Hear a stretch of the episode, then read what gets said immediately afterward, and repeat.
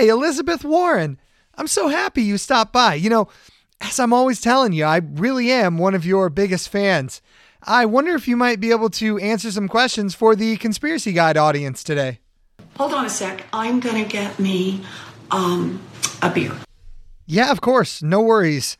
The uh, Conspiracy Guide refrigerator is always open to you. You know, mi casa es su casa. Um, you want a beer? No thanks, Liz, but come on, you, you know I don't drink. Liz, what are you doing making all that noise back there? Have you been pre-gaming? Are you drunk already? Hey, Clover, my husband Bruce is now in here. Damn it, Bruce. I didn't invite you. I only invited Liz. So this is my sweetie. Hello. Um, he's, and I'm Oh, crazy. there you are. I love you. I love you too. Thank you for being here. Pleasure. I'm glad you're here. Yeah, enjoy your beer. Oh, geez. Well, I'm not glad you're here. You guys are always doing this, showing up drunk and slobbering all over each other and stuff. You guys are gross. Anyway, Liz, if you could just please say a few things to the Conspiracy Guide audience since you're here anyway. Here's to 2019 and changing the world. Liz, it's 2023. Jeez, you got to cool it on the Michelob Ultras. Anyway, I'll see you later. Happy New Year. Bye bye.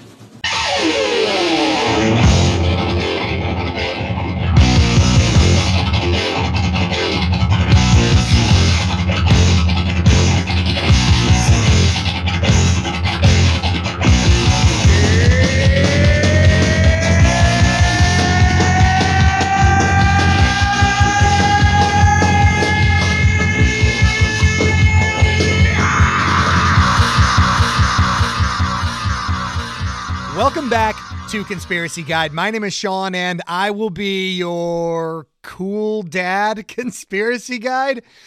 Ooh, I don't know about that one. I don't know about cool, but I am a dad and I am the conspiracy guide. So I'll be that. I'll be that. And I gotta say, as always, I have to say, thank you so much for the listens and for the downloads because the podcast is doing great. I know I say that every week, but it just continues to grow. And it's not because of the algorithms, gotta be because of you guys, the listeners, the shares, the ratings and the reviews they're really really helping and it's and it's showing so shout out to you the listener thank you so much for that I also have to shout out Minds. Minds is a social network. It's kind of an alternative to Twitter. It functions a lot like Twitter, and I've been messing around with it lately, and I really like it so far. And because Twitter seems to be up to some of their old shenanigans, I am going to go ahead and devote uh, my time to Minds and see how that works out. Because, like I said, so far it seems pretty good. You can follow us over there at Conspiracy Guide. So, pretty easy to remember that one, pretty easy to find us. So, go ahead. If you're on Minds, give us a follow. And if you're not on Minds, check it out because it's pretty good so far. It doesn't seem to be the censorship, the shadow banning. We have very few followers, but the engagement is pretty high over there. So we like it so far. Now, this show initially wasn't meant to be for current events. At least that's not the way I had envisioned it when I started. But it's really hard just not to consider what's happening in the world and to not write a show about it. So, right now, there's so much in the news that is conspiracy related. It's a great time to be a conspiracy theorist. Did you see the January 6th stuff? There's a lot of, I guess, footage coming out right now, new footage. It's not new, but it's been hidden for a long time about January 6th. And so that story is really interesting because, fun fact, I was there. I was there. So um, I could definitely do a show about January 6th. I want to. Also, the banking crisis with that Silicon Valley Bank, that's huge news. That's the second biggest bank to fail in US history. That's a big story. And I do have a background in banking and finance. So I want to do that story. and all this nonsense about the the COVID lab leak origin, whatever. You've probably heard about that too. And if you've been paying attention, the lab leak was essentially the original theory about where COVID came from, but you weren't allowed to talk about it. Now, did it come from bat soup or was it leaked from a lab? Well, I don't think it's either of those things. And so I could do a show about that. But it is like drinking from a fire hose out there. There's so much going on, and I have so many topics to cover. But if you have any ideas about shows that you would like us to do, please send an email or how about a message on Minds. But love to hear from you about topics that you would like discussed here. And now, speaking of topics, you may have seen the title for this episode and you're going, What? family. What does that have to do with conspiracies? Well, does have a lot to do with conspiracies because make no mistake about it, like we talk about here all the time, the tyrants, the scumbags, they don't like families. They like their own families, but they don't like your family and they don't want you to have a family. So make no mistake, there is absolutely a conspiracy to abolish the family as we know it. It's a lot like guns, and we just discussed that recently. Tyrants love guns for themselves. They love their security guards to have guns, they don't want you to have them. Well, the same holds true for families. So, we're going to talk about the family today. And that's because, so the family is important because a strong family does not need a government or doesn't need the government that we have right now. And a weak family, a weak family is very dependent on the government. And when I say a weak family, uh, I'm also referring to sort of the breakup of the family or the uh, broken family structure. In in this way, uh, th- those families, those broken families, or those uh, families that have been weakened by the government itself or by the, uh, you know, financial, I guess, misincentives that we have. Those families are much more dependent on the government and, uh, you know, sort of a slave to the system. Now, you might wonder why do these oppressive governments, why do tyrants hate families so much? Because they do. So why do they hate them so much? Well, let, us see. So have you ever have you ever heard the term a terrorist cell? You probably heard that a lot because after all, terrorism has been a, a big topic uh, you know, over the last several decades uh, in American history, anyway. So, terrorist cell. Now, a cell can mean a lot of things. If you think about a beehive or you think about a jail cell, if you think about cell phones, a cell phone works because the towers, each tower represents a cell. And as you uh, maybe travel with your cell phone, your signal is being passed off from cell to cell. You can imagine it just like that beehive. If you imagine a battery, uh, a, a, a, bat, a battery essentially means an assembly of, and then each individual is a cell in that battery. So it just means the smallest individual functioning part of a system. Now, when we're referring to a terrorist cell, what they're referring to is called a clandestine cell system. And it's essentially just a method for organizing a group of people so that those people can more effectively resist the penetration by an opposing organization. So it's pretty simple. It's just a very efficient way to organize people so that they can effectively counter an opposing organization, if that makes sense. Now, the reason that comes to mind is because when I envision the uh, nuclear family, I kind of think of a clandestine cell system.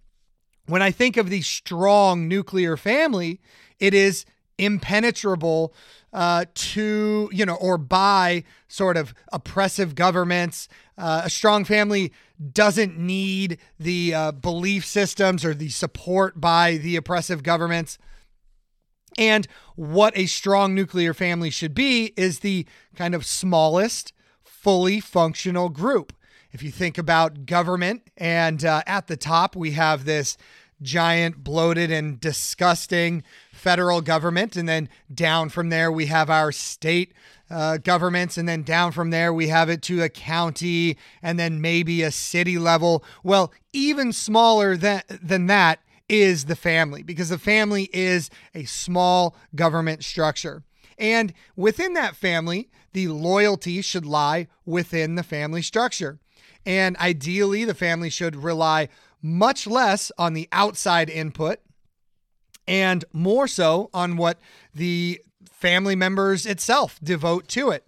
So, in that way, the strong nuclear family, in my opinion, is much like a clandestine cell system or a terrorist cell, or think of a terrorist family. I'm doing air quotes there. Not really terrorist, but you know, these days it seems like the government is treating families that way anyway. So, uh, also, it's important to note that as I made this connection and looked into it further, I found a U.S. Army field manual and it even refers to the nuclear family within its definition of a traditional cell. In fact, if you look it up under traditional cell in this field manual, it says the nuclear family. So I guess I was right to assume that. Now, so so there you go. So so now so you can see why oppressive governments really hate strong families because they absolutely do. They absolutely do. Much like the government, I'm sorry, much like the guns that we previously discussed just a couple episodes ago, it's very similar. It's very similar.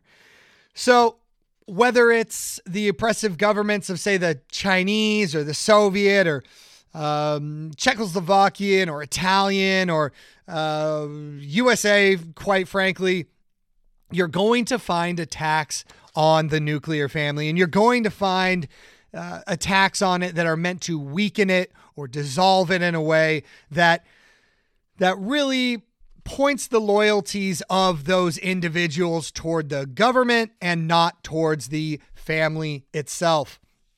Let's go into a little bit of history, some examples of this, and we should start with Marxism and kind of by extension, the examples from the Soviet Union.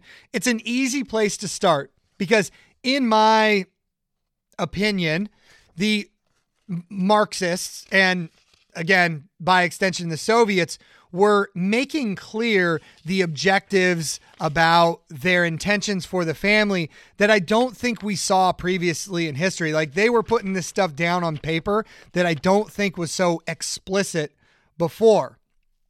And so we can um, start with with Marx and and his I guess you'd call him his writing partner Engels. And um, first of all, let me say that at the origins with these two guys, I kind of sympathize with them, at least in their intentions, because when they were coming up with their theories in the mid 1800s, people were really kind of toiling in factories and working like slaves. And so I do think that something had to be done. Some kind of uprising had to happen so that people could live a a, better quality of life. However, Marx and Engels, they got it they got it really wrong because you can't just remake all of human psychology to to achieve these ends. But that's kind of a different topic for a different day. Let's talk about what marx and uh, and engels friedrich engels thought about the family.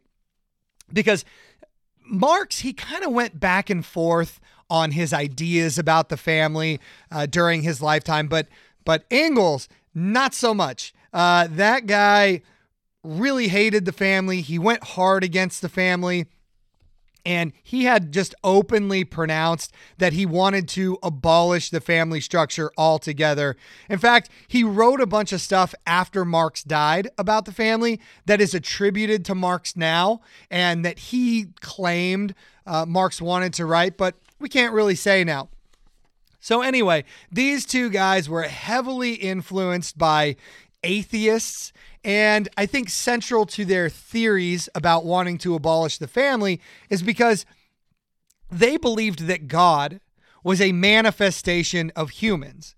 And so that meant that humanity really, I guess, uh, didn't matter or was just here by chance. And so, by that extension, they assumed that the family structure was a similar thing. Now, they had other reasons too. Uh, this other guy, who I'm blanking on his name, kind of came up with some really crazy historical examples of why the family doesn't matter. And and um, looking back on it, it's actually a bunch of nonsense.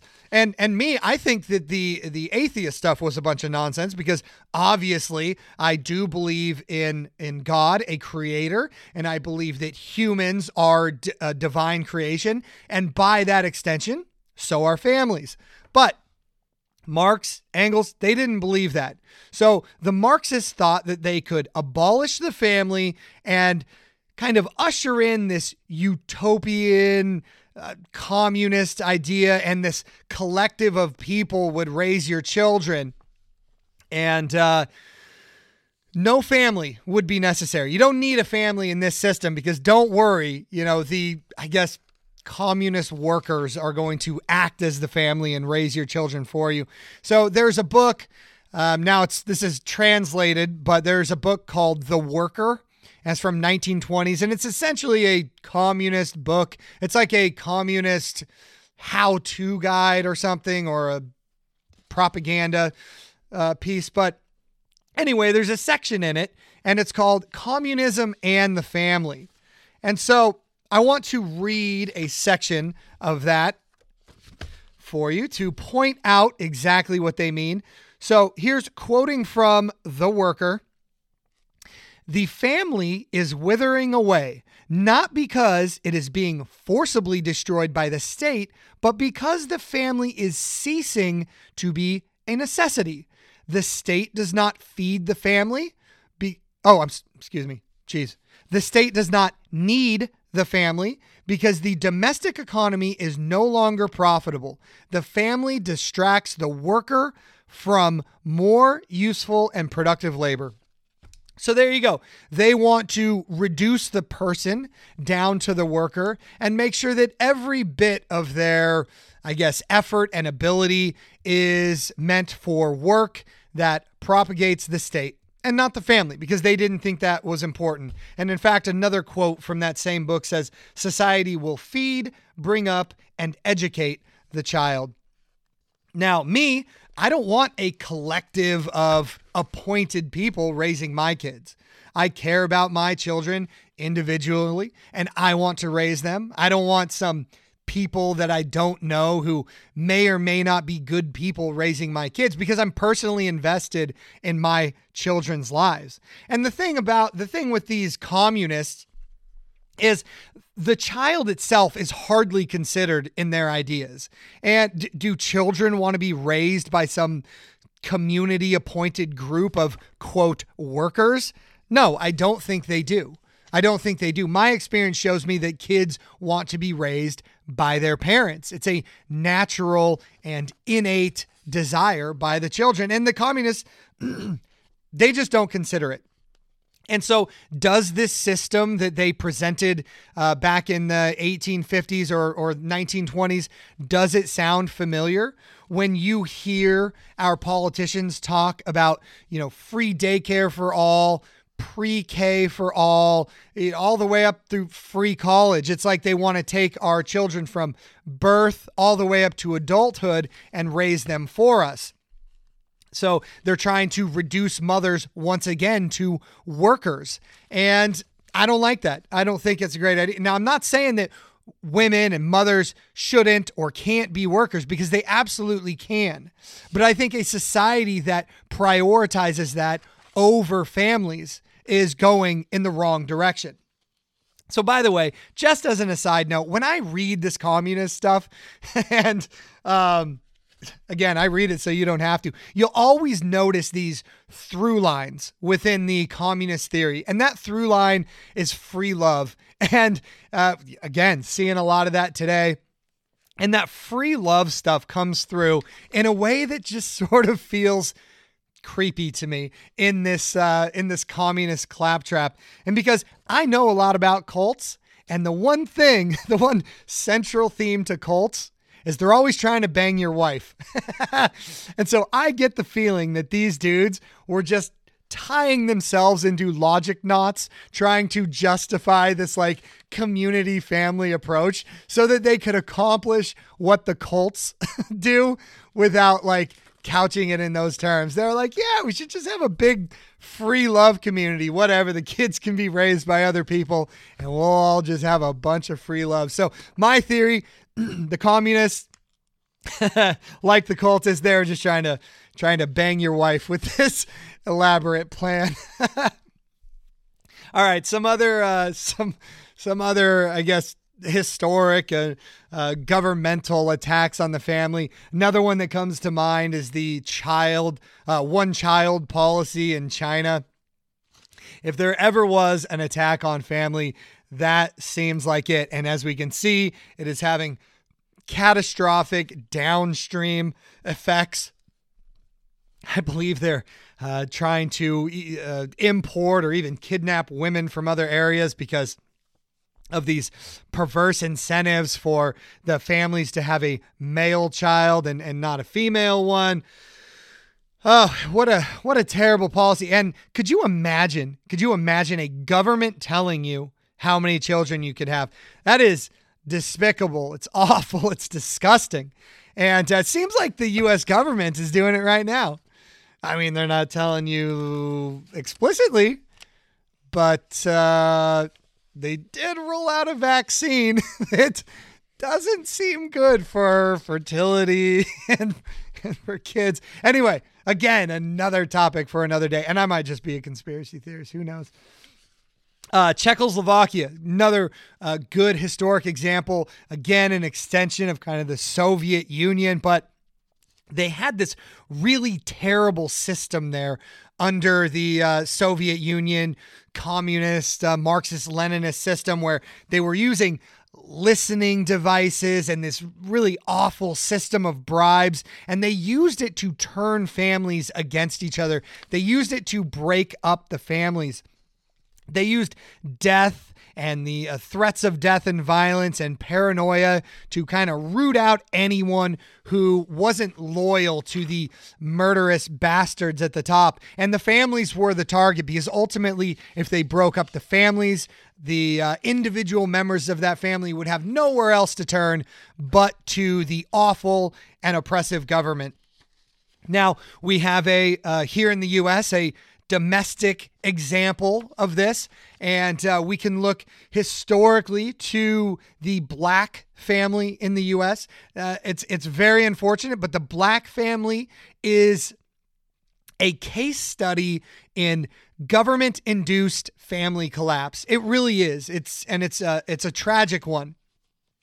But in the 1960s, LBJ, who's now making his second appearance on the Conspiracy Guide podcast. LBJ, a world class piece of shit, in my opinion. What he really, really wanted was welfare for the black family, but specifically for single black women. He really, really wanted it, and he instituted a whole system and um, and groups of people that would make this happen. And he had these enforcement squads. And what they would do is they would go around to the houses of these uh, recipients, specifically the black recipients of this welfare policy, and they would make sure that there was no men in the house because they were intentionally trying to weaken the black family. And in case you think that I am uh, being too harsh about the intentions of LBJ, uh, maybe you think he was being benevolent offering this welfare assistance to these struggling black families? Well, let me give you a quote by LBJ. So here we go. Quote from Lyndon Johnson These Negroes, they're getting uppity. Uh, excuse me, they're getting pretty uppity these days, and that's a problem for us since they've got something now they never had before the political pull to back up their uppityness. Now, we've got to do something about this. We've got to give them a little something, just enough to quiet them down, but not enough to make a difference. Oh, wow. Isn't that nice of LBJ? No, it wasn't nice. It was evil. And in, and in case that's not enough for you, he is also credibly accused of saying, I'll have these N words voting Democrat for 200 years. Yeah, that's what he said. So, how this guy isn't relegated to the waste bin of history, I don't know. I don't know. Everything about the dude was crooked and disgusting. And that's why, that's why he came up uh, in the uh, moon landing episode, because the dude didn't have an honest bone in his body. Now, if that's not enough, if, if that's not enough, I've got more. Uh, there was a guy at the time, he was a senator. His name was Daniel Patrick Moynihan, and he was sounding the alarm about these new increases in the welfare state. He wrote a 90 page report that's kind of it's called the Moynihan report these days and he was specifically in this report talking about the black family. And uh, this guy was on the same team. He was he was also a, a, a Democrat, and he was um, uh, uh, like a like a like a more liberal, you would say, and so so because this report existed and because it was well known, because this guy was a senator, that means that LBJ and his you know party of slave owners essentially they knew damn well what they were doing and they wanted it to happen now, this guy Moynihan, he wrote later, and I'm going to read you a quote from him. This is what he said um, in the kind of aftermath of his report, and really in the aftermath of the uh, increased welfare state. He wrote, a community that allows a large number of young men to grow up in broken families dominated by women, never acquiring any stable relationship to male authority, that community asks for and gets chaos. That's what he said. And so I think we have seen that his words are prophetic and coming true. We have seen the sort of all out destruction of the black family in this country and, and the white family too, for that matter. And uh, I think he really was, and not LBJ, I think he really was the champion for black families. Not his daughter. not his his daughter. Uh, maybe she is, but she's not a champion for Asians. you gotta. I'll, I'll, post a video about his daughter. It's really hilarious. Uh, she's clearly in New York City in this video, and she's like all masked up, and she's got this. Uh, she's got. She's like yelling at these Asian people that go back to China and stuff. It's pretty funny. She's just appears to be one of these uh, modern Democrat unhinged lunatics.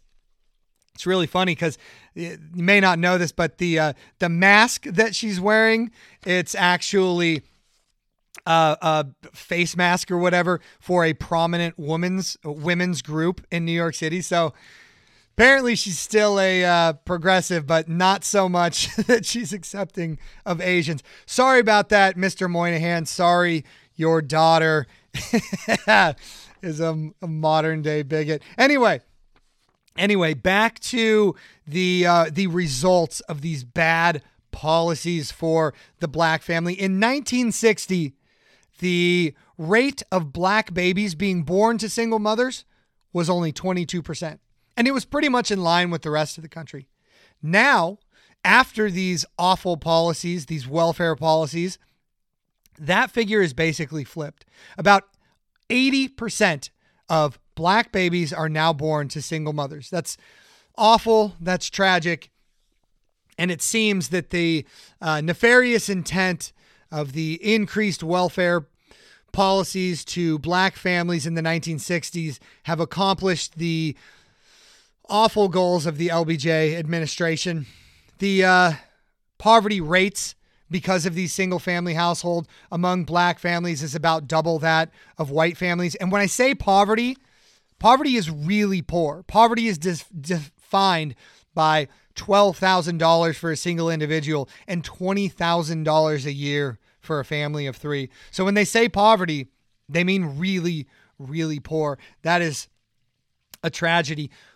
40% of abortions in this country are of black babies, and blacks make up about 13% of the population. This is not good for families. It's not good for families. So I don't like that. I think it's awful, and I think we should um, we should do everything everything we can to fix that. And the jails, the jails are absolutely full of black men. It, it, you know what? The jails are absolutely full of everybody. Uh, there's about 1% of the overall population is in prison. One in a hundred people in the U.S. is incarcerated. But now, when you go, when you take that figure a step further, you get to black men between the ages of 20 and 34. One in nine are in prison. That's insane. It's terrible. And is that because of institutional racism? Yeah, probably. Yeah, that's probably a factor. But is it more likely the result of poverty? Yes, I think that it is. In fact, I, I know that it is. And I know that the best way to prevent yourself from uh, falling into the category of poverty is to come from a two parent household. That's the number one way you can avoid poverty is be in a two parent household.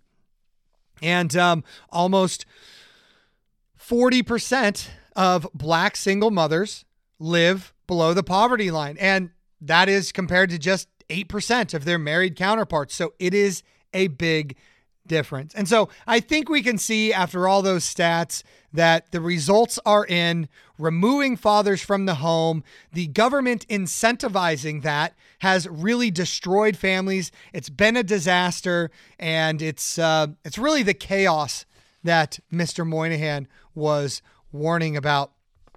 However, the good news is if you're a black man in jail in Massachusetts, fear not, you can now donate an organ.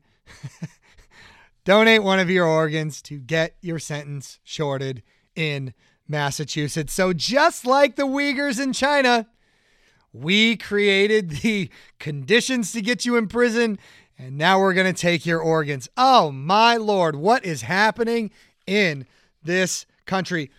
Elizabeth Warren, that's your state. that's your state. Don't let that happen. oh, what are you doing, Liz? What are you doing? My girl, Liz. Just kidding. I only have one girl. That's my wife. but she knows about she knows about Elizabeth Warren. She knows how I feel about Elizabeth Warren.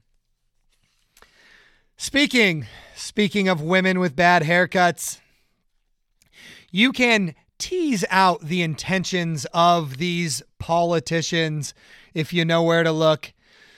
Quoting Hillary Clinton, I don't feel no ways tired. Just kidding. That's that's not the quote I am referring to. What I'm what I, the quote excuse me. The quote that I am referring to from Hillary Clinton. She said it a bunch of times. She says, "It takes a village."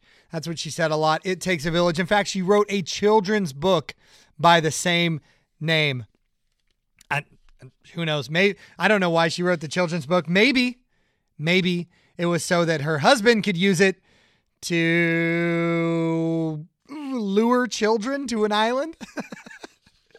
Allegedly. I don't know. He flew on the plane 26 times. I don't know. Anyway, back to It Takes a Village.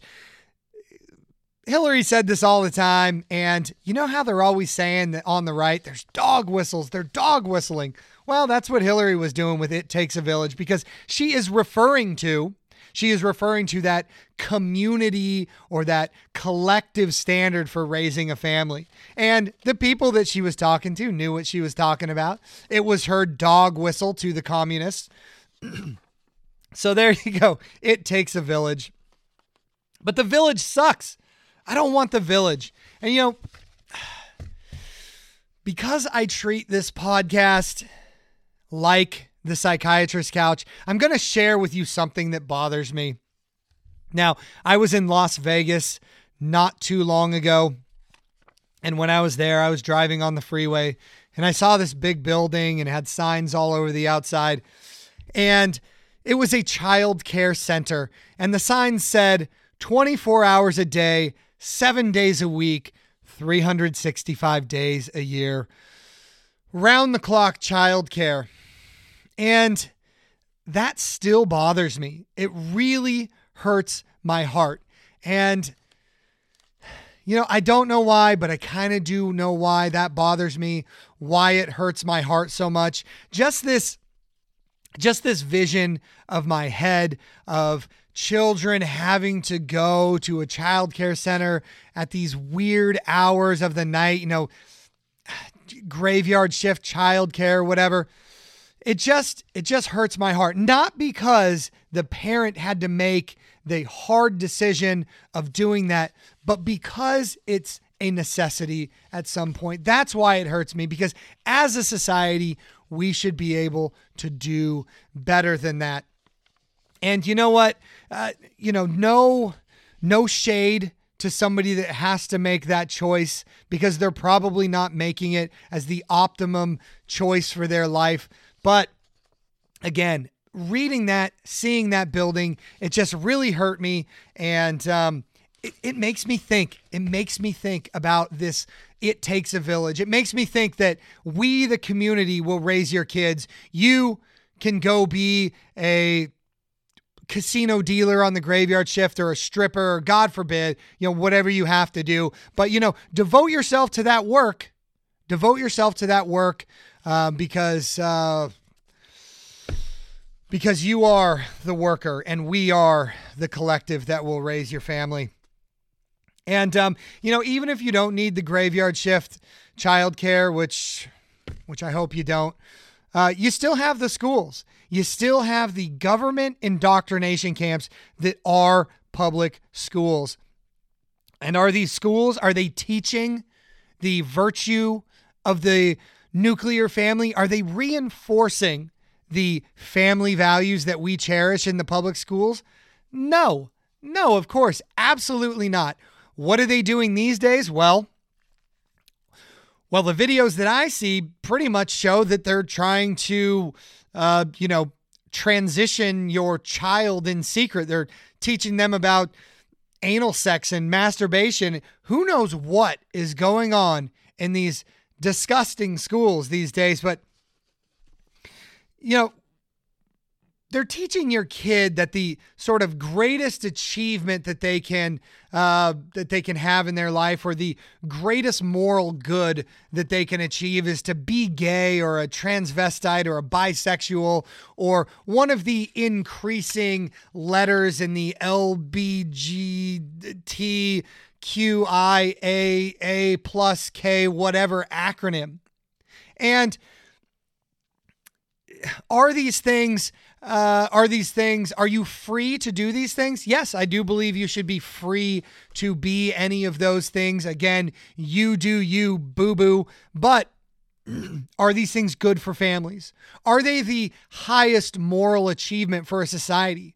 I don't think so. No, I don't think that chemically castrating children and surgically removing those organs are good for creating families because because biology because you can't have a family in uh, that scenario.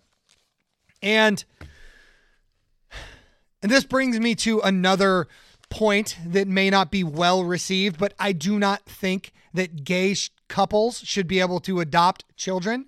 And I didn't always think that because I thought there was a uh, backlog of children that needed families that were sitting around in these adoption agencies that needed families. But Uh, but I know now, um, because of some research that that my wife and I did, that that is not the case with adoptions. Uh, there are plenty of uh, parents willing to adopt babies. In fact, there's quite a backlog of parents, and it's a very expensive process to go through.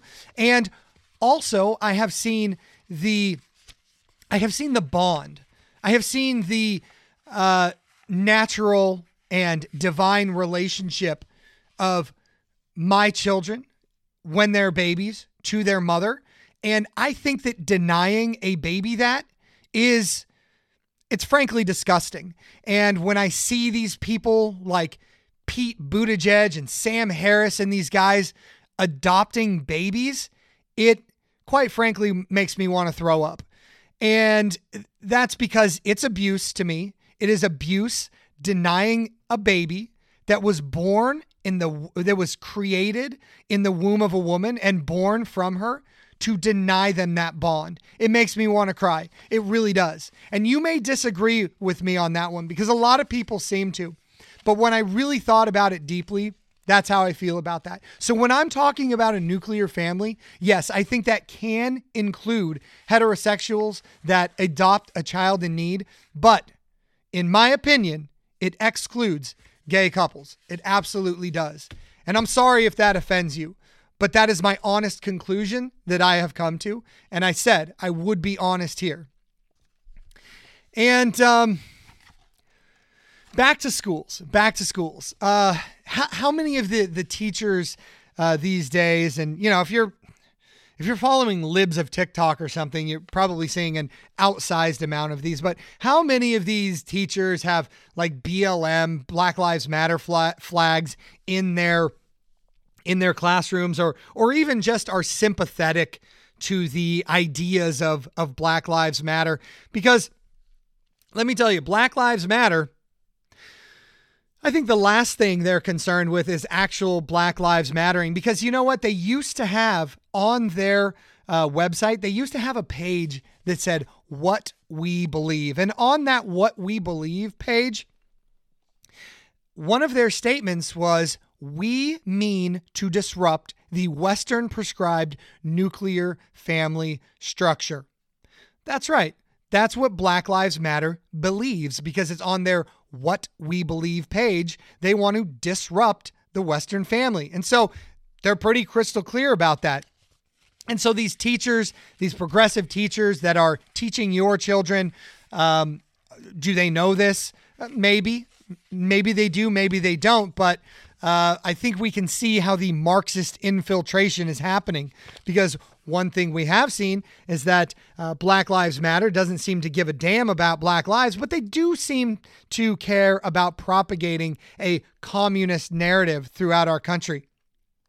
And so, uh, yeah, be aware of that. Be aware of what your children are being taught in the public schools. I'm going to do an episode on schooling because you may may also not be aware that some kids don't go to school. and it's perfectly okay. I know one of them. Not me. I went to uh, I went to school. I went to all the public schools and stuff, but I actually know somebody who didn't go to school. They did go to college because they wanted to, and it worked out just fine for them. So anyway, stay tuned for that. Now, maybe maybe we just shouldn't have kids at all, right?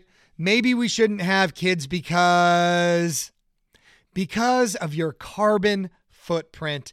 We've heard about this a lot lately. The climate cultists uh, have made the claim that you shouldn't have a kid because the the best way, the best way to lower your carbon footprint is to not bring another one of these useful eaters into the world. At least that's what they would tell you it's anti-human, it's anti-family, and uh, and it's a cult. The the the climate change uh, narrative, it's a cult.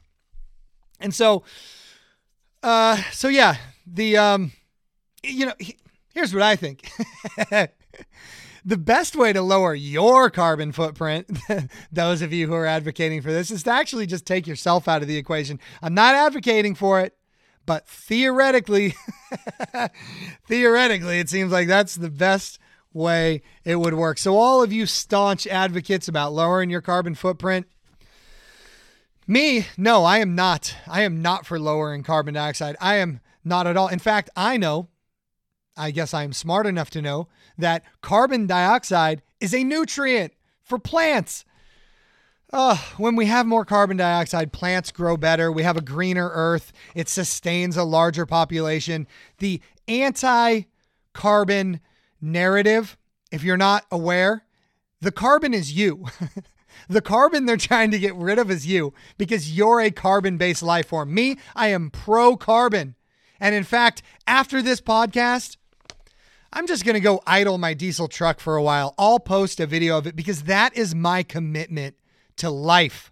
that is my commitment. I'm going to put a little more carbon into the atmosphere for you, dear listener. I am going to do it for you. So there you go. There is a lot of anti family, a lot of anti human, quite frankly, rhetoric going on in the world today. But what if you want to have a family? What if you do want to have a family these days? How are you going to support them? On what job will you support this family? Are you a hedge fund manager? Because let me tell you, let me tell you, it is expensive. Have you seen the price of houses these days? Families are expensive, and there is a financial attack on the family. My heart really does go out to young people starting a family these days. It's not easy.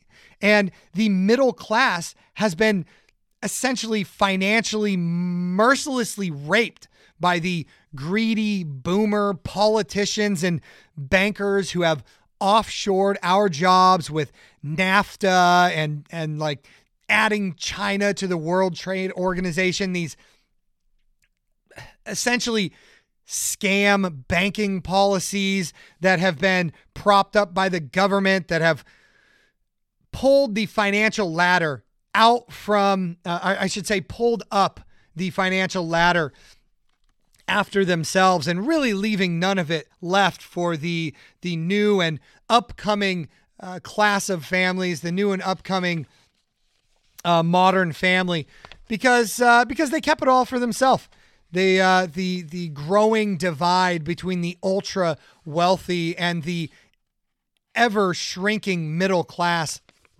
It's really quite disgusting, and uh, and uh, and that's you, boomers. I mean, not all of you, but uh, that baby boomer generation has has really hollowed out the middle class in this country. Now, Finally, here we go. So I'll I'm going to get to Elizabeth Warren. Here we are at Elizabeth Warren because we're now speaking about families and finance. and um, and this is why I love Elizabeth Warren because she is a financial genius when it comes to the family. She's based. She is like a Groyper economist. and if you're not aware what a groyper is, this is a uh, groypers are like followers of Nick Nick Fuentes. He's one of these kind of dissident right wing guys. And anyway, uh, yeah. So Elizabeth Warren, super based, the groyper economist for families. She, um, it's unfortunate because she's.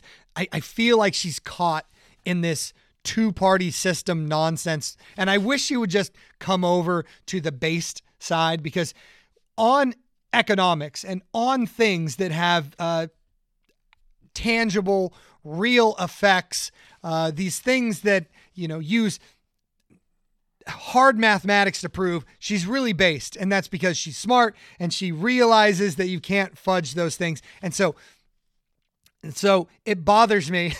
it bothers me that she, um, like isn't fully on the the right side of everything. Now, when when the dummies, when the when the idiots say dumb things, uh, it doesn't bother me at all. I think about like Cori Bush and like Mazie Hirono. Mazie Hirono might be the dumbest person in government, and that's saying a lot. When they, when they say dumb things, it doesn't bother me. But when really smart people who get it say dumb things, ugh, ooh, it cuts like a knife. I just hate it. And so so although although Elizabeth Warren is is not an Indian despite her recipe for powwow chow, despite her not being those things, I do think she is pretty much a genius. She's very smart. She wrote a book called The Two Income Trap, and it's a really good book about the financial struggles that plague the modern middle class family. She makes these really good, clear cases for how the banking industrial complex and bad governmental legislation have stripped families of their financial security.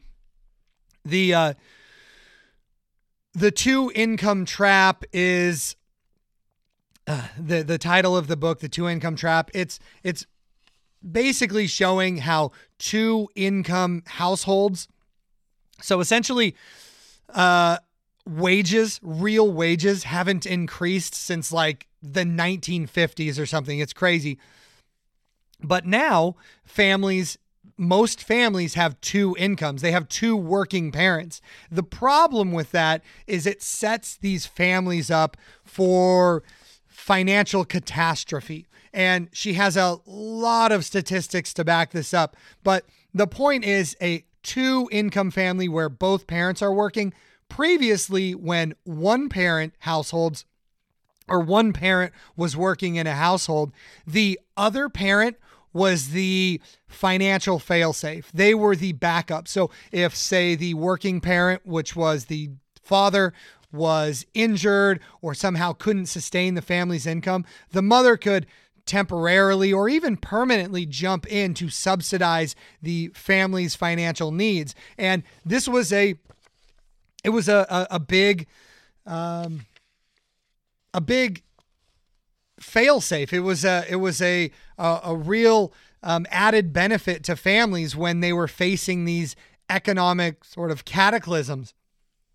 And so now that's not the case. And she lays out just what a precarious situation the uh, modern family is in by the way that we have incentivized these households where both parents are working full time and most of the time out of the house. So again, back to this you know this this focus on on you being a worker for the machine rather than your real work being that domestic work that the communists hate so much and uh, don't worry you know don't worry the the community will raise your family. You're you're not needed anymore. You're needed at the factory. You're needed to produce in the system.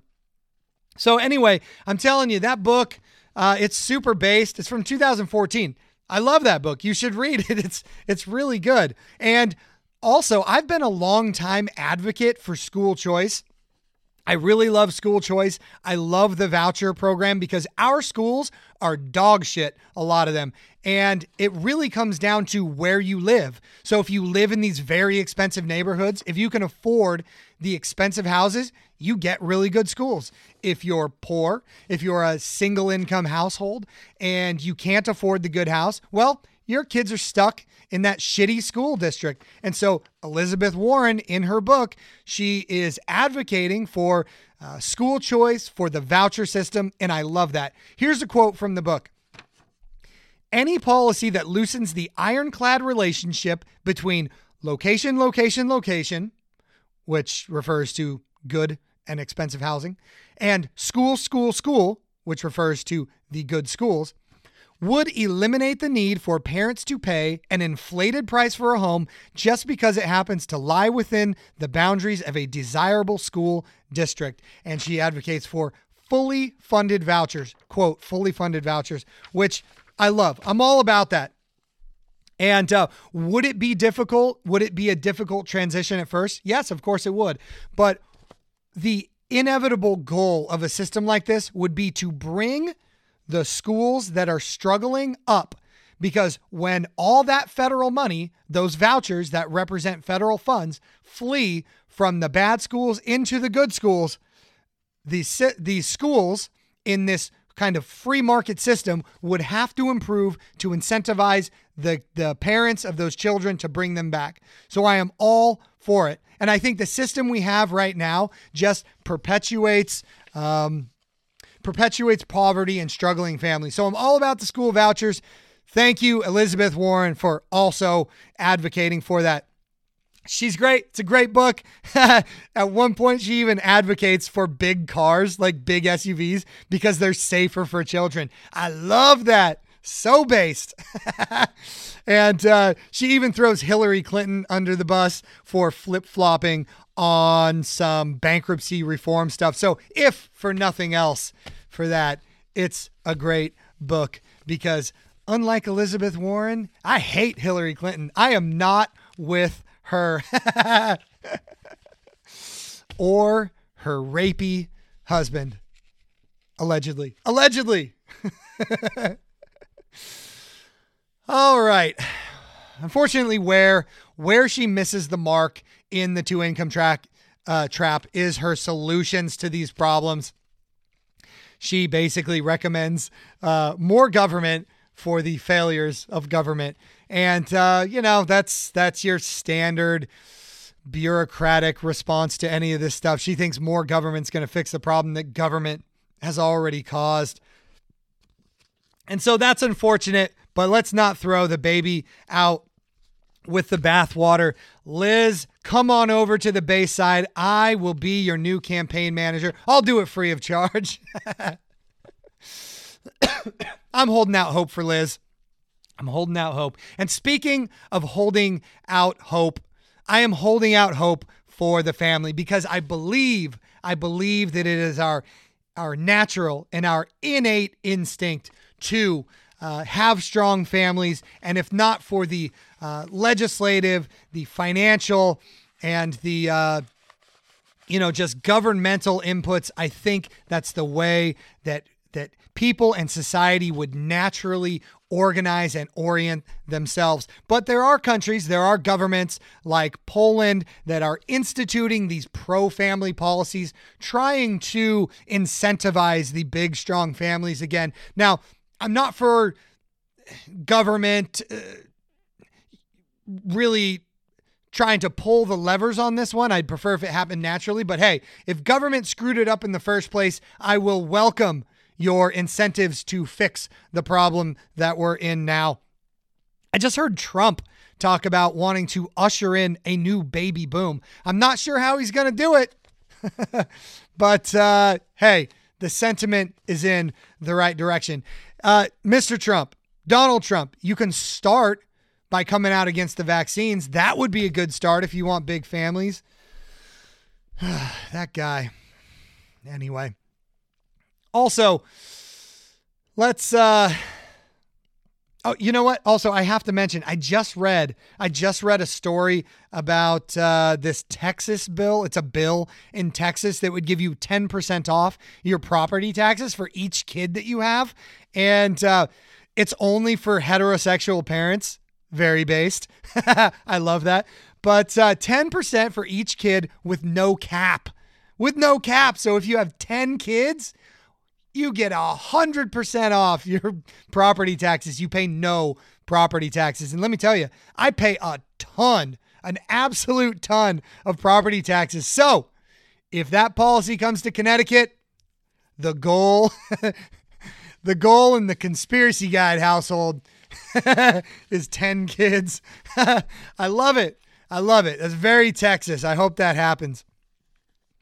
But uh, what is the real solution? What is the solution that we can do? I mean, the solution is obvious. If you want to have a family, have a family. If you don't want to, again, you do you, boo boo. But the point is, try not to be influenced by the rhetoric and the propaganda. If you want to have a family, shoot first and ask questions later. Go ahead and do it.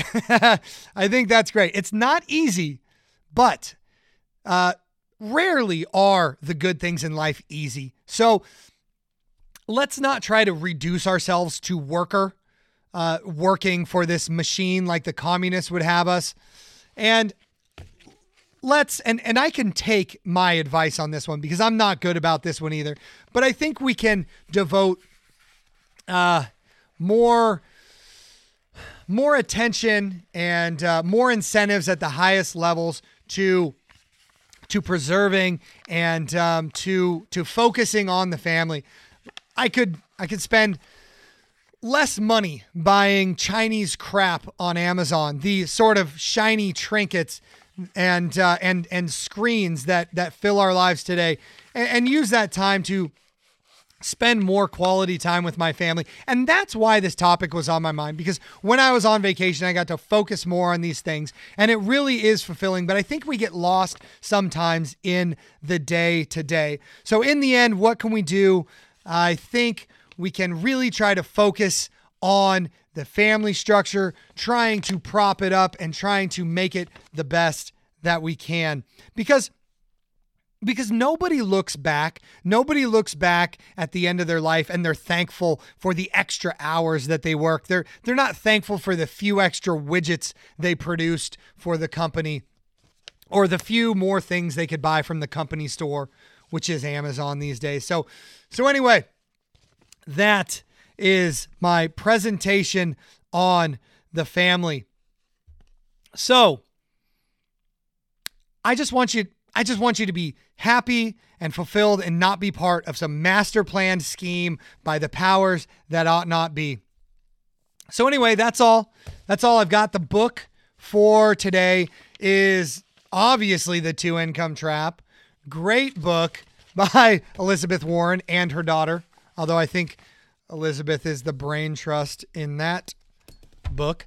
Um, but it's a great book. I'll post a link to it if you want to check out that book. I also have a bunch of other links for this one. So check out the show notes for those links.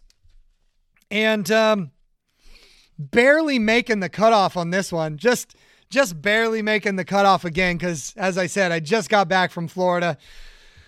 So even though it's really late and I'm here in my basement, I can tell you that I don't feel no ways tired. God love you.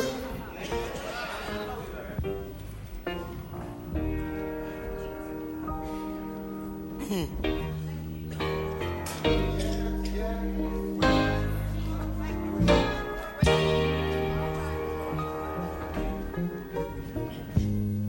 I don't feel no ways tired. I bet somebody here tonight can say, I've been running for Jesus 20 years. Somebody else can say, I've been running 30 years. And I don't feel no ways tired. I've come too far from where I started. Nobody told me the road would be easy. I don't believe he brought me this far